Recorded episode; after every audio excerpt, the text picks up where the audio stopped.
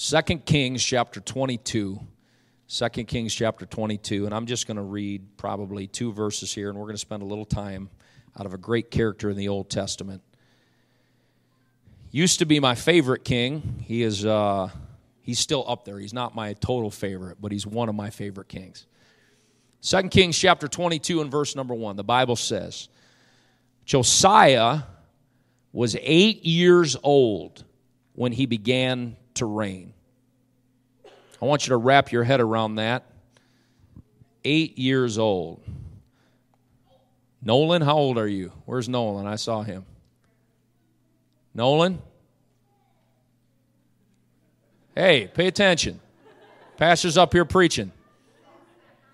He's six.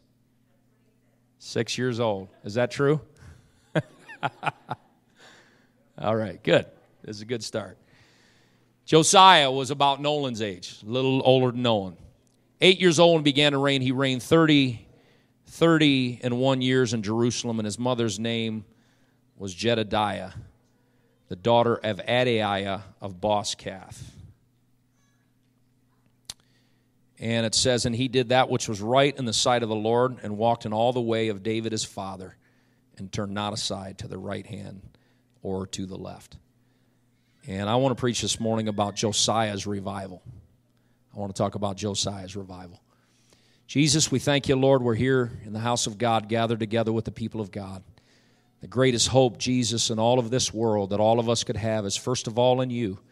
And the greatest hope that our community could ever know, Lord, is, oh God, an apostolic, powerful revival that would shake this city and community to its core, that would shake our, our liberal state, our state that's so mixed up and messed up, God, our country that, that, that needs so much help and hope, that are being played by the devil.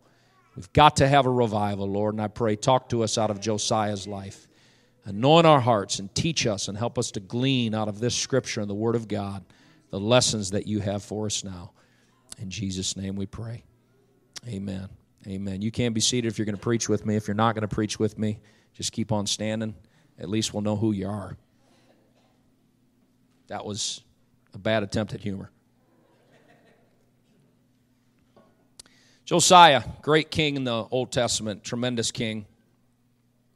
Yet, the unique thing I find about him as you dig a little bit into his immediate life as well as his predecessors, his posterity, those that preceded him, you would think probably he came out of, you know, a great line and a great lineage. Certainly his father and his grandfather. For him to be the great king that he was must have been a result of his upbringing, must have been a result of his family. He must have had a great family, great father, you know, great grandfather.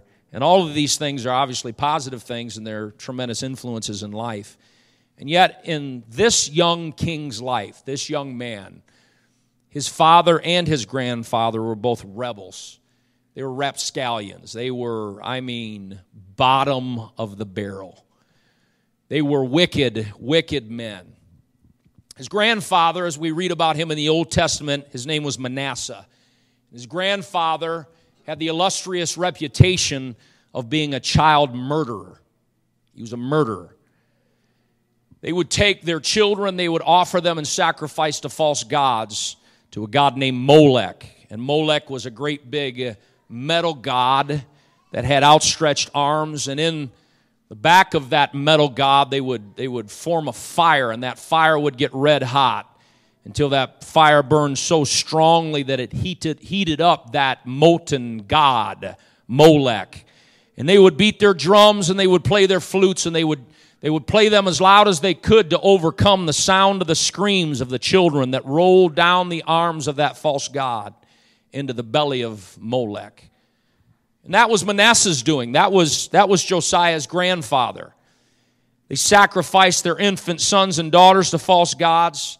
Manasseh made graven images. He had groves, which they were places they built on high hills and places they built and put their false gods, and they would travel to them. And Manasseh encouraged the worship of false gods, and it was a terrible place. The country was in terrible condition polluted the sanctuary by bringing junk into the church for false worship.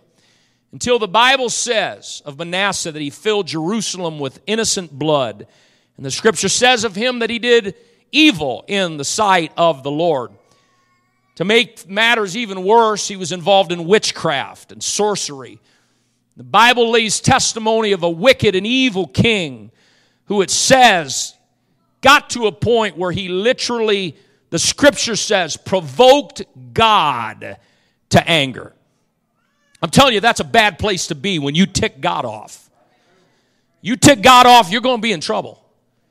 The Bible says, in all of this stuff that he did, and it, in his case, uniquely, it wasn't a month or a year, five years or a decade. It was 55 years of wicked leadership in Manasseh's life.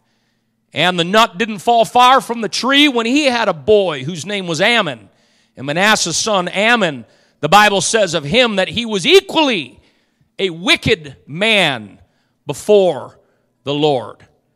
Can you imagine the fury of God against both of these wicked leaders? The Bible says in 2 Kings 21 and 20 of Amon that he did that which was evil in the sight of the Lord as his father Manasseh did.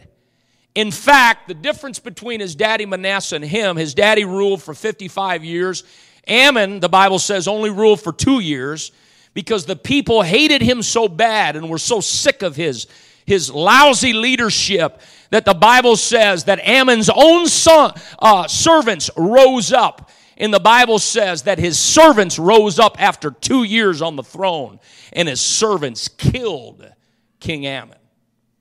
Now, this is Josiah's daddy, and it was his granddaddy. Can you imagine the terrible, traumatizing childhood that Josiah had? He didn't have a lot of wonderful memories of being together with his father and his grandfather. The memories that he had was of a wicked dad that ultimately was, was murdered. Can you imagine the traumatizing, traumatic impact that must have had on this young king? I did a Bible study one time, and in this Bible study, I was in this young man's house. It's probably about 30 years ago, and in the house, I'm teaching him the Word of God, and he was a troubled young man, mixed up young man. And as I'm teaching the Bible study, he said, Yeah, in this house here, he said, uh, My father killed my mother in this house here. There's no wonder why he was such a troubled young man. He'd witnessed that. He'd witnessed his father killing his, his mother, and that that, but can you imagine in Josiah's psyche, in his mind, him knowing that his own father had been brutally murdered as a result of how horrible of a person that he was? These were the main role models in Josiah's young life. His grandpa was a horrible idolater. His dad was, was, was as bad, if not worse, and was killed as a result. These were the main men in Josiah's life. So, the natural question that I would have for all of us here this morning so, given the fact that his dad is wicked, his granddad is wicked, that's all that he had ever known, did he do as Amon, his father, and Manasseh, his grandfather, had done? Did Josiah, did he, did he himself repeat the generational cycle? I think it's high time for America to kind of wake up a little bit. Yeah, it's time for America to wake up. It's time for the people of America to wake up. Because, and I'm, I'm not going to get political. I'm going to really work hard at not getting political. I'm not going to get political, but I will probably address some things politically in our culture today. Because you know what? There's all this systemic things that we're talking about, all these things that, that were done generations ago. Can I tell you on this Sunday morning, it doesn't matter the kind of upbringing that you had in your life. You do not have to be the byproduct of the way that you were raised. It is not an excuse. You don't have to say, I am the way that I am, I guess just because my, my dad was this way, or my mom was this way, or I was raised by a pack of wolves, and the reason I am the way that I am is just, you know, because this is the way that I was raised. Some say it's not possible to change. Some say if your father was immoral or your mother was brutalizing or any of that, that somehow or another that you've got to become that. I've come to preach on this Sunday morning that you do not have to be a product uh, of your childhood. You do not have to be a product uh, of your upbringing. Fatherlessness is not an excuse to be a loser or to be a criminal. Well, I just can't help myself. Uh, this was how I, I was raised. This is what I've got to be. You don't have to be a byproduct of a bad home. Thank God we can rise above our childhood. Thank God we can rise above some of the negative things that maybe even happened to us uh, as children. And I thank God for that hope on this Sunday morning because Josiah was just that kind of a man. He was just that kind of a man. Reminds me of the terrible alcoholic. He was a terrible, terrible alcoholic. He was so terrible that his alcoholism would drive him into fits of rage. And so when he would come home at night, his children that were there would be underneath his wrath. He would beat on them, he would abuse them. And alcohol did terrible things to him and his children and his family. And so he had two boys. And one of those boys, as he got older, he started drinking alcohol and he became an addict and he abused his own family. And they asked him, they said, Well, how, how, come, how, come, how come you act like that? And he said, Well, because my dad was an alcoholic. The other son, though, uniquely, he went to university, went to college, got an education, got a great job, met a, met a wonderful woman. They got married, had children, raised those children, had an amazing, happy home. And they asked that other brother, they said, Well, how come you turned out as good as you did? They, he said, Because my dad was an alcoholic. How come you're not an alcoholic? Because my dad was an alcoholic. Same home, same father, same conditions, different outcome.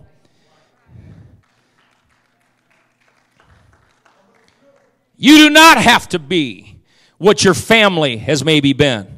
One of the greatest examples we have here in the Bible, it blows my mind. We read about him. There was a tremendous national revival that happened underneath Josiah's leadership and underneath of his leadership and all these wonderful things that happened and came out of his life. He had a terrible father and he had a terrible grandfather, but he made up his mind. I tell you what I'm going to do. I'm going to serve God. I'm going to please the Lord. I'm going to do what's right. I'm going to do what God wants me to do. I'm not going to be the byproduct of my father and my family. I'm going to be something different. I'm going to seek the Lord. I'm going to follow God. I'm going to be what my father wasn't and my grandfather wasn't. I'm going to be what God wants me to be.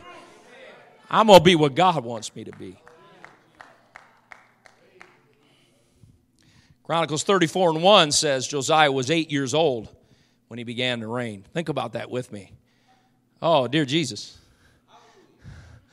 The history of our nation in the hands of an eight year old. Huh? Think about it. All you Sunday school teachers, what you're doing matters. Come on, all you parents, raising your kids in godliness, holiness, and righteousness to walk with, serve, and love God. Come on, it matters. The Bible says this, this young man is only eight years old. Eight years old. Because sometimes and most of the time, what our children will become as adults is in seed form when they're very young. That's why we ought to have high expectations for our children. We ought to have high expectations for our children. There's a phrase I heard a long time ago. I didn't really like it when it was said. Oh, boys will be boys. Boys will be boys. In other words, people are just going to, kids are just going to do stupid stuff. Now, we know kids do stupid stuff. Amen? We know that. But I think the last thing that we ought to do is make an excuse and just say, yeah, I guess our kids are just going to do stupid stuff. I think we ought to have high expectations for our kids. No excuses. I think we ought to have great expectations that they can do something for God, that they can live a life that's blessed by God. Because my Bible tells me right here, Josiah was eight years old eight years old. And so this morning, now this crowd, I've got a few more young people I can preach to because the last crowd was a lot of our seasoned saints. I'm preaching to our young people this morning. Come on, young people, while you're young, live for God, serve God, give your life to the Lord. While you're young, dedicate, consecrate, commit yourself to God and the work of God.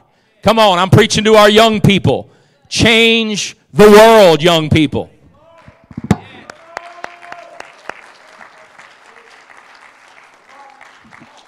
Do something for God while you're young. Well, when I get old, like my parents when they're like 41 years old, when I get old, I'll do something for God. When I'm 35 years old, when I'm as old as my youth leaders, I'll do something for God. Don't wait until you're old to do something for God. Do something for God now. Come on, commit yourself while you're young to God and the things of God. Commit yourself while you're young. In fact, I'm going to say this that the world has been changed by young people. It has been changed by young people. Your world was forever changed when the simple words were made famous. And I quote, Watson, come here, please. The reason they were famous was because they were transmitted over the very first telephone. In case you didn't know what that is, this is a cellular phone. A telephone, co- uh, phone, telephone had a cord that was attached to it. It had a cord. Some of you don't even know what that is. Some of them had a rotary dial. Right? This world changing invention came out of the life of the grand old aged 29 year old Alexander Graham Bell. And this was the peak and the highlight of his famous career. Two American brothers were inducted into the Hall of Fame for famous Americans after their world changing flying machine took off at Kitty Hawk on December the 17th of 1903. Their name, the Wright brothers. They were extremely aged, with Orville being 32 years old. This was a high watermark of his life, all at 32 years of age. You probably came to church this morning cruising into this parking lot in an automobile, unless you happen to have a horse and buggy. The auto that you came rolling into this parking lot with was invented by a man who, at 30 years of age, built the first gasoline engine. All of that at the crusty old age of 30 years old, Henry Ford.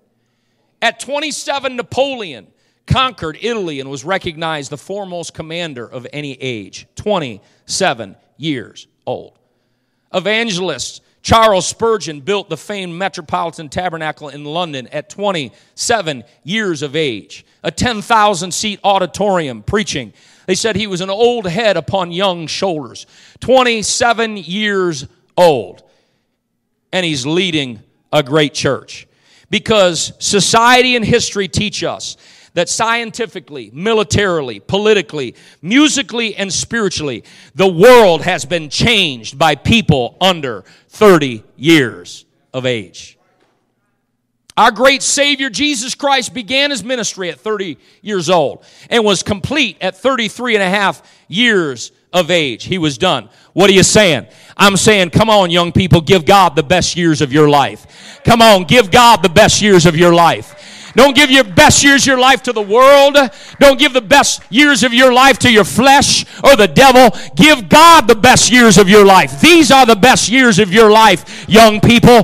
Come on, I'm talking about praying young people, fasting young people, evangelizing young people, holy young people, young people that are giving their lives to the work of God. There is nothing more vital and important. We need a revival of young men and young women.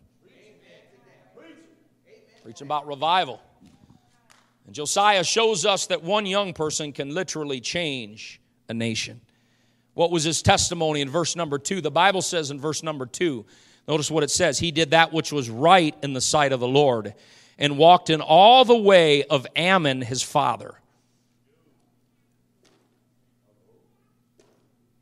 He walked in the way of Amon his father. Wait a second.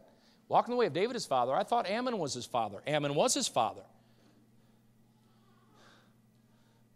Sometimes you're going to have to do like some serious legwork, maybe, to go into your family tree. And maybe you, you go back, you know, generations and you got horse thieves that are in your family tree. But I tell you what Josiah did. Josiah said, I'm going to keep on reaching because I got to find me an example. I got to find me an example. I can't find it my dad. Can't find it my granddad. I got to find an example of somebody that's godly. I got to find me an example. What in the world puts that into the heart and the mind of an eight year old? Come on. I think we ought to, we ought to treat our eight year old children seriously. We ought, we ought to treat that seriously because percolating within the heart and the mind of this young eight year old, now king, this eight year old king, something inside of him is saying, I got to find me a role model. And guess what? I got to go way back. But there's a man who was a man after God's own heart. He loved God. He served God. He followed God. He worked for God. He loved the Word of God. He sang songs to God. He worshiped God. He was a good man. And if I'm going to find myself an example, I'm going to find an example like David that was a good, godly man that I can follow after. And the Bible says that when he did that, he did what was right in the sight of the Lord. I'm telling you, the way that our kids act, it matters. The way that our children act, it matters. You say, well, six years old, I don't know that that makes all that big of a difference. How my kids act at six years old, I don't know that it makes all that big a difference. How my kids act at eight years old does it make all that big a difference? It makes all the difference in the world because sitting on the throne of Israel, leading an entire nation. Nolan, you want to come up here and help me? Well, you're sure dressed like you're ready to preach. Come on now. Come on up here, buddy. All right, why don't you sit? We have King Nolan.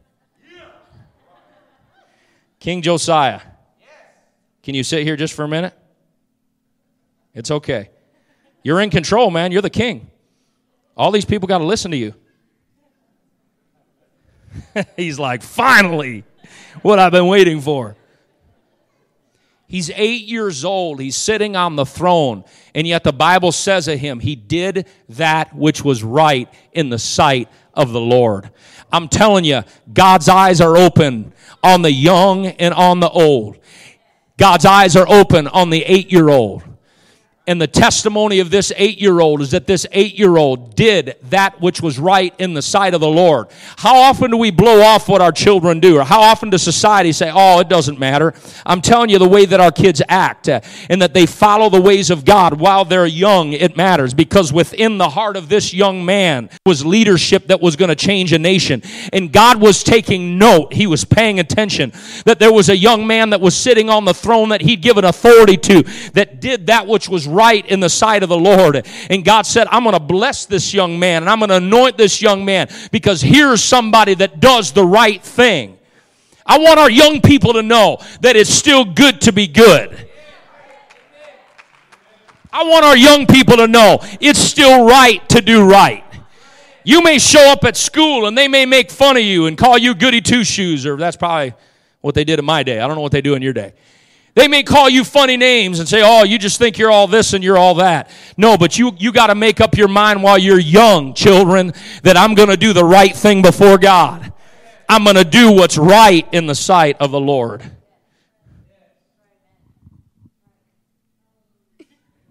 Thank you, Nolan. I'm done with you. You kind of getting used to that, weren't you? Now, Nolan, when you go home, though, you're not king at home. Just, I want to not yet. He did that which was right in the sight of the Lord. Second Chronicles 34 and 3 says, In the eighth year of his reign. So how old is he now? In the eighth year of his reign. Second Chronicles 34 and 3. While he was yet young. So 16 years old. Who do we have in the church at 16? Luke. Luke is 15. He's close. You gonna help me, Luke? Come on, man, wake up. Get with it, buddy. Come on, man. Set on up here. That eight year old now becomes a 16 year old. He becomes a 16 year old. they get their license at 16 years old. That's scary. Get off the sidewalks.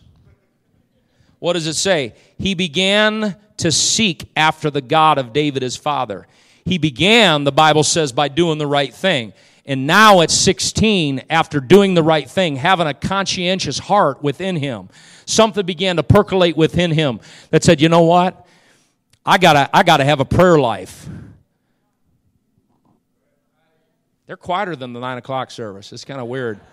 I I'm used to it. I mean, Deer River and here back and forth. It's always different. It's just weird. 16 years old, right? He says, I've got to get a walk with God. I've got to begin to seek after the Lord. And something happened within that 16 year old Josiah, the king, that said, I've got to start fasting. I've got to start praying. I've got to, I've got to get a walk with God. Some people walk with God, and some people walk with people that walk with God. And he realized it's not enough for me to have a relationship with the priest or the prophet or the preacher, but he realized I've got to have a relationship with God for myself. And I'm talking about revival here this morning. And Josiah, revival began to percolate within his heart, and he said, I'm, a, I'm going to seek after God. I've got to begin to pray. Come on, I'm, I'm confident enough today to know that God's doing something within the heart of young people and stirring young people with a desire to have a walk with God in prayer. In fact, revival begins with doing the right thing, number one. And number two, saying, I'm going to get me a walk with God. I'm going to begin to seek after the Lord. And he's 16 years old. Thank you, Luke.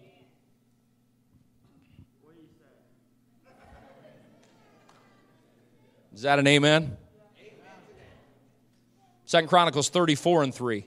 In the eighth year of his reign, when he was yet young, he began to seek after the God of his father. In the 12th year, he began to purge Judah. 12th year. So how old is he now? 20 years old. Logan, come on up here, man. You're 20. That eight year old becomes a 16 year old. That 16 year old, oh, Jesus, help us. Probably you're going to be taller than I am sitting down. 20 years old. 20 years old. Eight years old, he's got eight years. He's doing right. He's walking right. He's doing what God wants him to do. He's living obedience. 16 years old, he gets a prayer life. He gets a walk with God. And let me tell you what happens. You get a prayer life, and the way you estimate things begins to change. The way you look at things begin to change. What you used to tolerate, you don't tolerate anymore when you get a walk with God. The things that used to impress you, they don't impress you as much anymore. Because watch what it says it, when he's 20, 12th year, he began to purge Judah and Jerusalem from the high places and the groves and the carved images and the molten images. And they break down the altars of Baalim in his presence and the images that were on high above them he cut down and the groves and the carved images. Molten images he break in pieces, made dust of them and strode it upon the graves of them that had sacrificed unto them. He burnt the bones of the priests. That's pretty hardcore upon the altars and cleansed Judah and Jerusalem. So did he in the cities of Manasseh and Ephraim and Simeon, even unto Naphtali with their mattocks round about. And when he had broken down the altars and the groves and had beaten the graven images into powder and cut down all the idols throughout all of the land, he returned to Jerusalem. What happened? He walks with God at eight years old. He does what's right. At 16, he gets a prayer life. And at 20, he starts to get radical for God.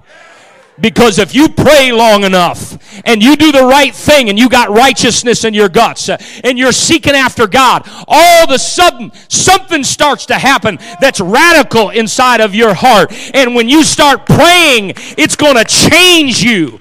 When a 16 year old gets a prayer life, uh, it starts to change you. And something inside says, things have to change. They can't continue to be the way they've always been. Things are going to have to get better. And a 20 year old Josiah begins to go through the land, tearing down strongholds, uh, tearing down unrighteousness, saying, Something's got to happen in my nation. Something's got to take place. Uh, we've got to have a revival that's going to honor Jehovah.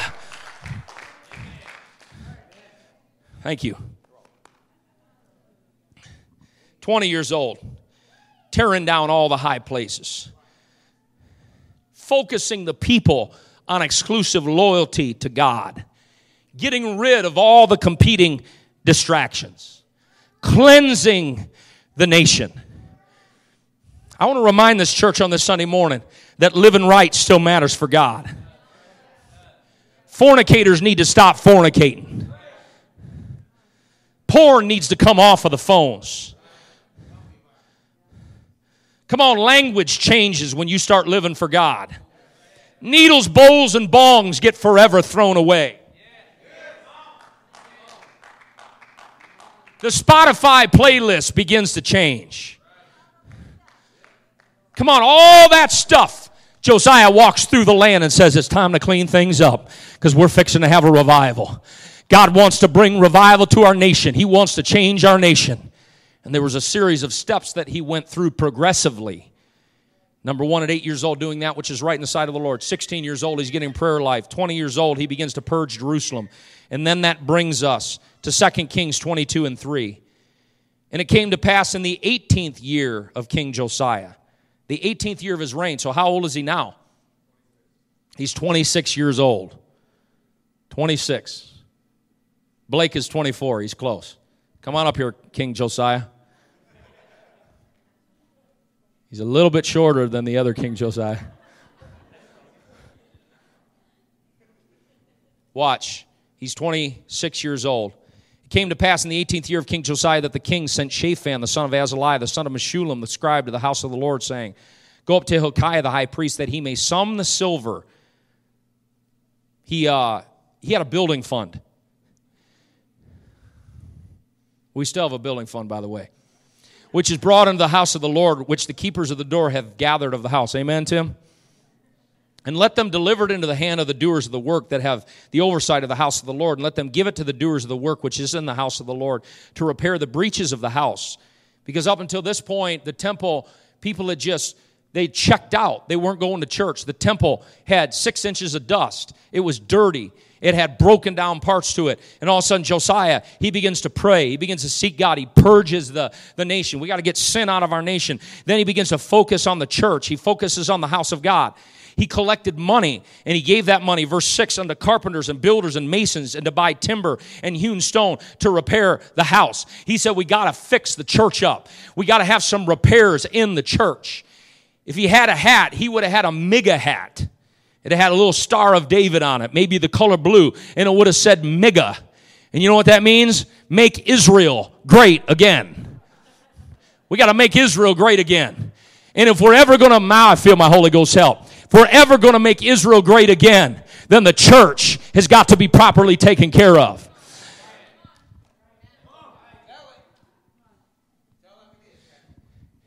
If we're ever going to have a revival, then church has got to be central. That the things of God have got to be centered on. They're important. They're vital. This isn't just an extra. We've got to get to cleaning that church up. We got to make sure that the doors uh, are swinging on their hinges properly. It needs a fresh coat of paint. We need to clear that thing out. The altar needs to be in its proper perspective brazen laver's got to be in its proper perspective because the Ark of the Covenant's beyond that inner veil. And that Ark of the Covenant represents the glory of God. And we've got to be respectful about the house of God. If we're going to have a revival, we got to clean up the house of God. And at 26 years of age, Josiah said, Come on, let's get the church back the way that it needs to be. Come on, let's get the church first and foremost. Uh, let's put it all together in a wonderful way. Let's organize it. Let's administrate it. Let's take care of it. Let's make sure that it's all brought together because God's going to bring a revival and He's worthy of that. And we got to get things in order in the temple of God. He focused on making God's church better. All right, thank you. 26 year old. So, it brings us to our core. What was the catalyst for this revival? Everything built itself up to this point in time in the scripture. 26 year old King Josiah cleans up the house of God, purges Judah and Jerusalem. The Bible says in verse number 10 And Shaphan the scribe showed the king, saying, Hilkiah the priest hath delivered me a book. And Shaphan read it before the king. What are you talking about? As they began to clean up the house of God, way back in a corner of the temple somewhere, covered probably in six inches of dust. Commentators believe it was the book of Deuteronomy. It was a lost book of the law, the word of God that had been forgotten about in the nation. The king didn't know anything about it. But when he set his heart to begin to seek after God and he purged the nation and he got a prayer life and refocused on the church, they started working on the temple and cleaning up the temple. Those carpenters and those workers, and specifically the priest, he's going through the back of the temple and all of a sudden he digs out from underneath a board of wood. There's an old book and he opens that book up and he realizes, oh my dear God, This is the Word of God.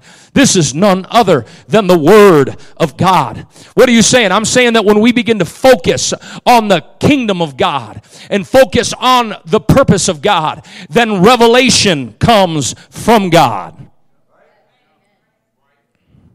Revelation comes from God. We can't know God's will without God's word. We can't know God's desires without God's word. But as this man initiated a revival in his nation and they began to clean things up, the word of God found its central place again where it needed to be. You say, well, what was Josiah's response to that?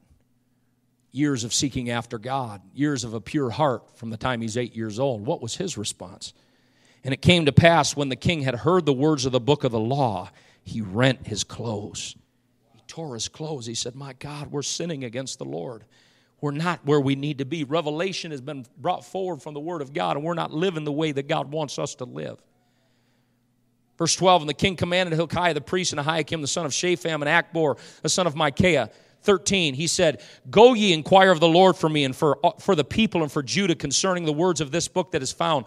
Notice what he says For great is the wrath of the Lord that is kindled against us, because our fathers have not hearkened unto the words of this book to do according to all that is written concerning us. He's saying, Oh God, we're in trouble because we haven't had this revelation. And now that we have the insight that comes from the book, from the Word of God, we're not where we need to be. Notice verse number 18. Where did this revival come from? A prophet is sent to Josiah.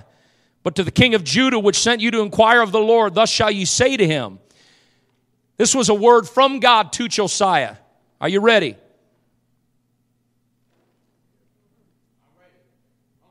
Come on, put your hands together. Let's worship God. Oh, hallelujah, hallelujah, hallelujah, hallelujah. Hallelujah, hallelujah, hallelujah all of his life consolidates into this singular moment when revival breaks forth in the land. What was the catalyst for revival? The prophet comes to Josiah and says, Send the word to the man that came asking. Thus saith the Lord God of Israel, as touching the words which thou hast heard. Verse 19, because thine heart was tender and thou hast humbled thyself before the Lord, when thou heardest what I spake against this place and against the inhabitants thereof, that they should become a desolation and a curse, and hast rent thy clothes, and wept before me. God said, I also have heard thee, saith the Lord. What was Josiah's core of his success? What drove his passionate pursuit? What brought revival to him and to the land of Israel? He said, Because thine heart was tender. Josiah's heart was tender. What does that teach us about Josiah's revival? If you want to know something about revival, let me tell you where revival can be found. Revival is found in the heart. Revival is found in the heart. It's what happens in the heart that brings revival. God is concerned uh, what is in our heart. What's in this heart of mine?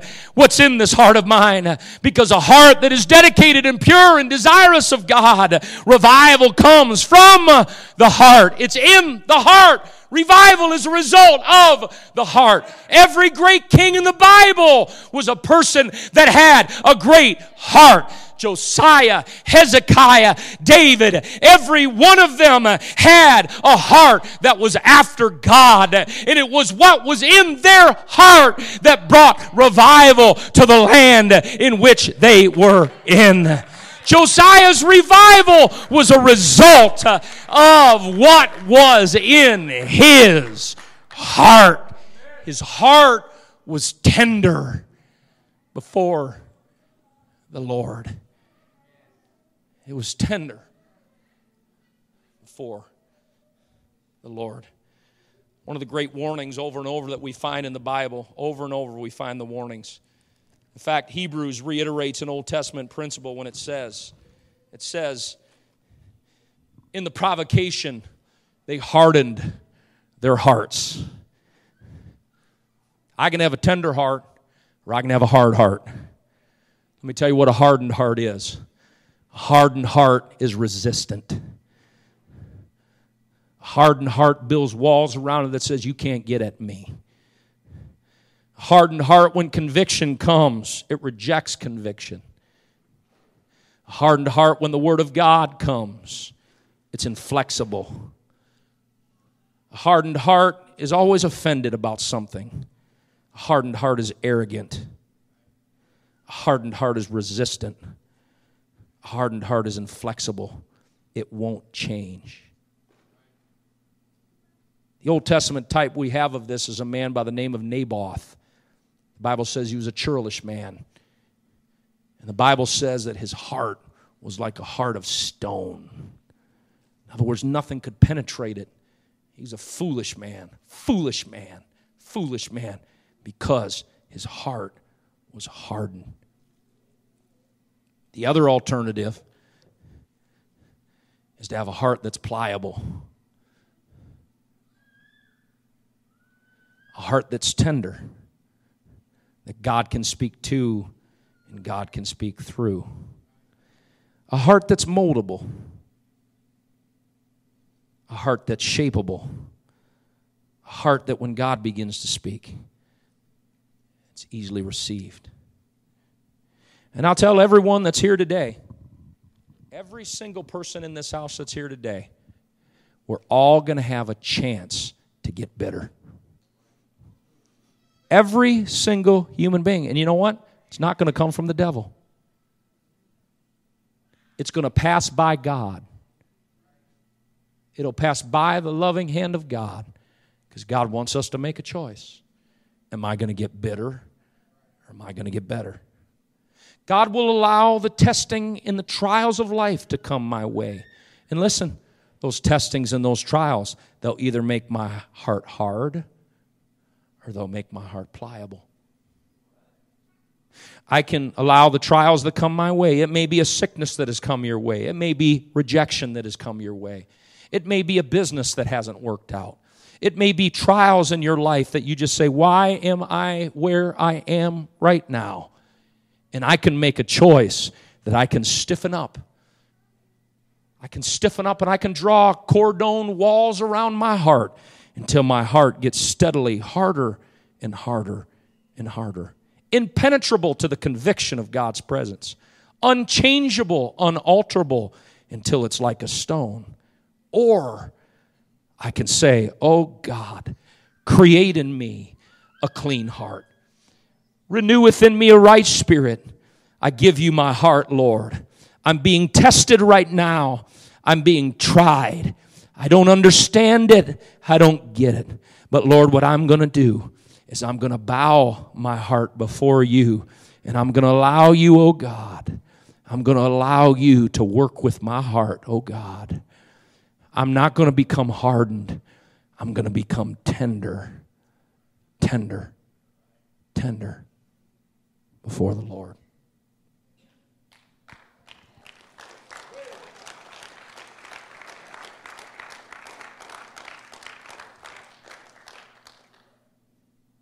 A tender heart is a heart that God can talk to. A tender heart.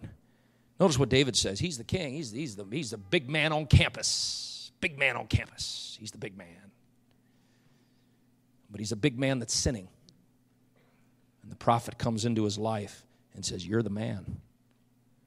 What does David say? Oh, God. Psalm 51 and 9 Hide thy face from my sins, because it's not about anybody else, it's about me and my God. And blot out mine iniquities. Create a clean heart in me, O God, and renew a right spirit within me. This is a sinning leader. This is a leader. He's on top of things. He's he the man. He's the man. He's the man. But oh, he knew in the presence of God, I've got to have a tender heart. Create in me a clean heart, a tenderness of heart. Because, folks, really, it's all about the heart. We can do all this praise and worship stuff. We can, we can preach all day long till the cows come home. We can do all this churchy stuff. There's a lot of churchy people, churchy people, church, church, church, churchy people. But I'm going to tell you what what it's going to boil down to, if we're going to have revival, it's going to be what's in the heart.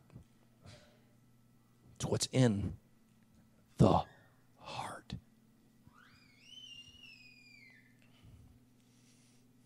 What's in my heart? There's going to be things that come our way that are going to help us to have better hearts. I had, I had a mother, still have a mother. still have a mother. My mom was strong. She's a little rough sometimes, too. I was about 16 years old, 15 years old, full of myself. You know, when you're 15, you know everything. The older you get, the more you realize you don't know. And the smarter your parents become. And one day I was pretty full of myself and I was walking through the house. My little five foot three mom, she spun on her heels. She looked at me. She pointed her big bony finger in my face. She said, You know what your problem is? She said, You're a spoiled brat. And you know what? She was right. And I felt myself just like that begin to shrink. God's going to bring people into your life that are going to challenge you. I had a pastor, I thank God for the man of God in my life. I came to God as a teenager, and I was, man, my first year or two in church, I was struggling. I thank God I had a pastor that told me the truth. I was sinning, and my pastor said, You got to stop doing that. He had the courage to look at me and tell me the truth out of the Word of God. And I had an alternative at that point. I'll tell you, my, my struggle was, my struggle was, who's he think he is? To tell me that. And you know what God was doing? God was getting that rebellion out of my heart because that rebellion would have been there, would have destroyed my life. So I got a choice. When I'm challenged, am I going to be pliable? Am I going to have a tender heart? Am I going to have a tender heart?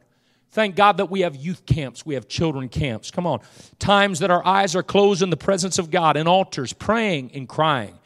I'm, I'm grateful for celebrative worship. I'm thankful when we run the aisles. I love that. But I'm going to tell you what, we stand with our hands in the air. That's a good thing. But you know what? There are times that we need to lay with our face in the floor now and then. There's times that we need to prostrate ourselves before the Lord. Because I'm talking about revival is in the heart. It's prayer meetings. It's saying, God, I give you access to my heart. Do you want to talk to me, Lord? I give you access to my heart. I give you access to my innermost being, oh God. Speak to me. I give you my heart. I'm available. Talk to me, oh God.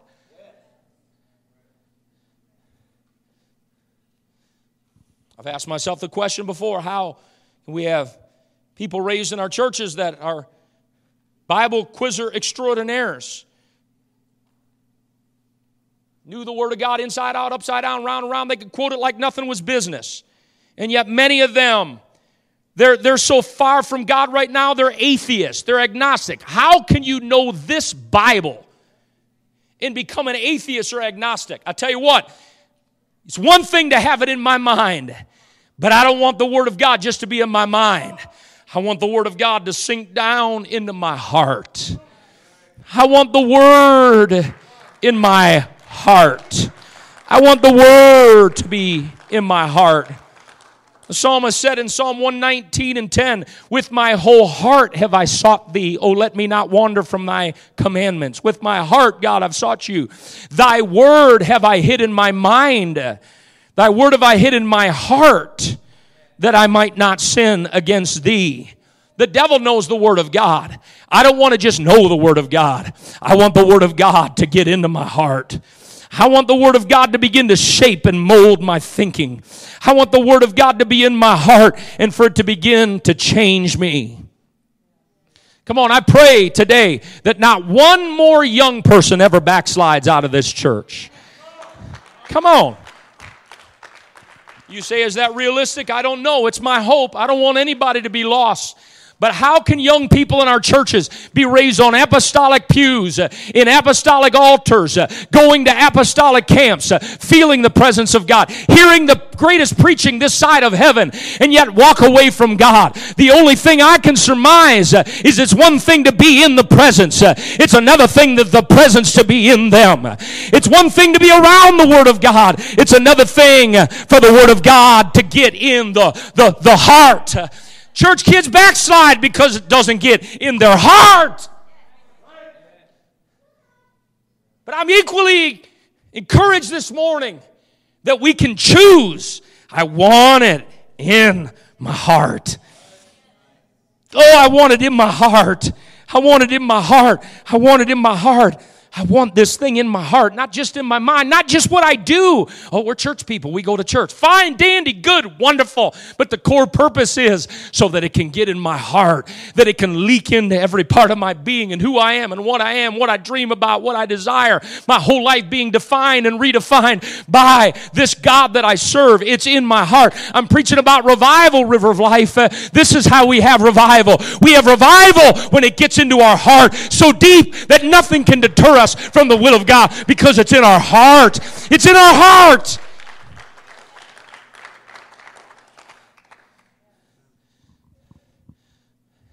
I was talking to my wife about this the other day, and she did.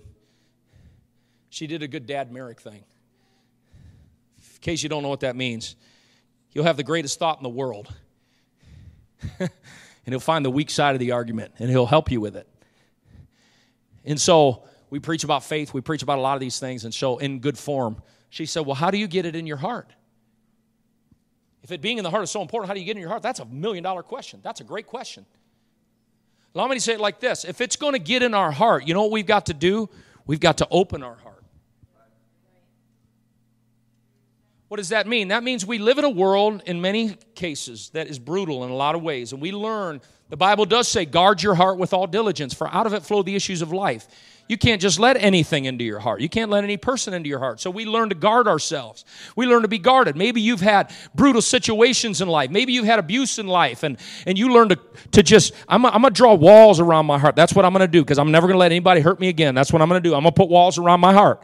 And that's fine because sometimes we do need to protect ourselves from abusive people. We don't have to subject ourselves to that. But let me tell you what, when I get in the presence of God, those walls are there. When I get into the presence of God, I got to begin to put walls down. When I come into the house of God and the word of God is going forward, I've got to bring those walls down. When I get into the presence of God, I've got to say, okay, Lord, if I get this thing in my heart, I've got to open my heart now. I know it's scary. Can I trust? Can I do that? Let me tell you what. If there's one place that you can trust and one person you can trust, there's a good God. He won't hurt you, He won't abuse you. You can open your heart to God. We open our heart. What does that mean in seasons of worship and in seasons of prayer? This, come on, it's not about the groove of the tune. I believe it's Lamentations where he said, I will lift up my heart with my hands. I lift up my heart with my hands. This physical worship is a demonstration of what is happening in me internally.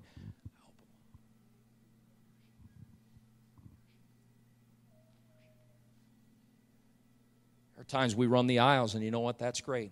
There are other times we need to find a place to bury ourselves in the carpet somewhere and just have a good old talk with Jesus a good old talk with Jesus.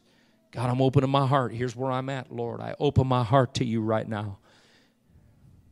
Is there any secret sins in my life? Is there anything, God, you need to talk to me about right now? Or there's some things that I need to bring out in the open and I need to bring to you right now, Lord.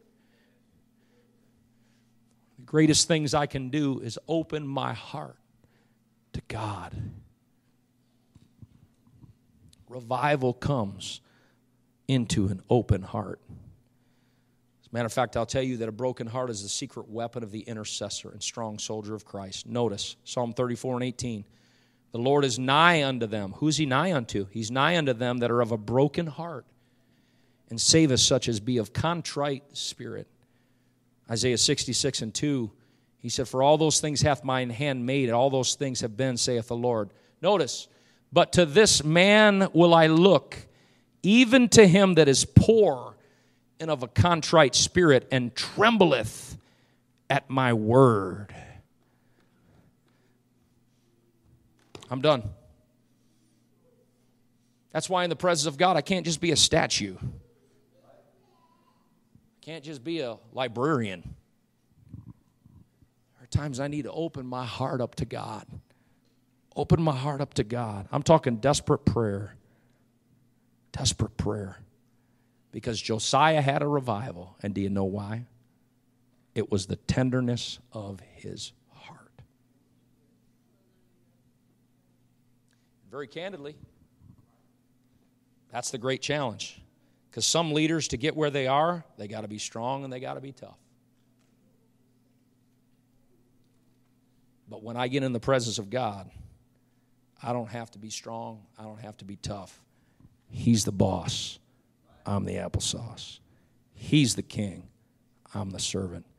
I open myself up to him.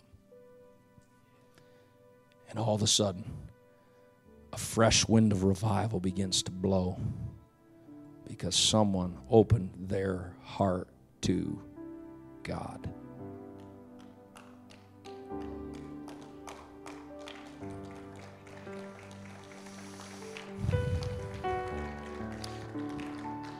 My last scripture, my last scripture.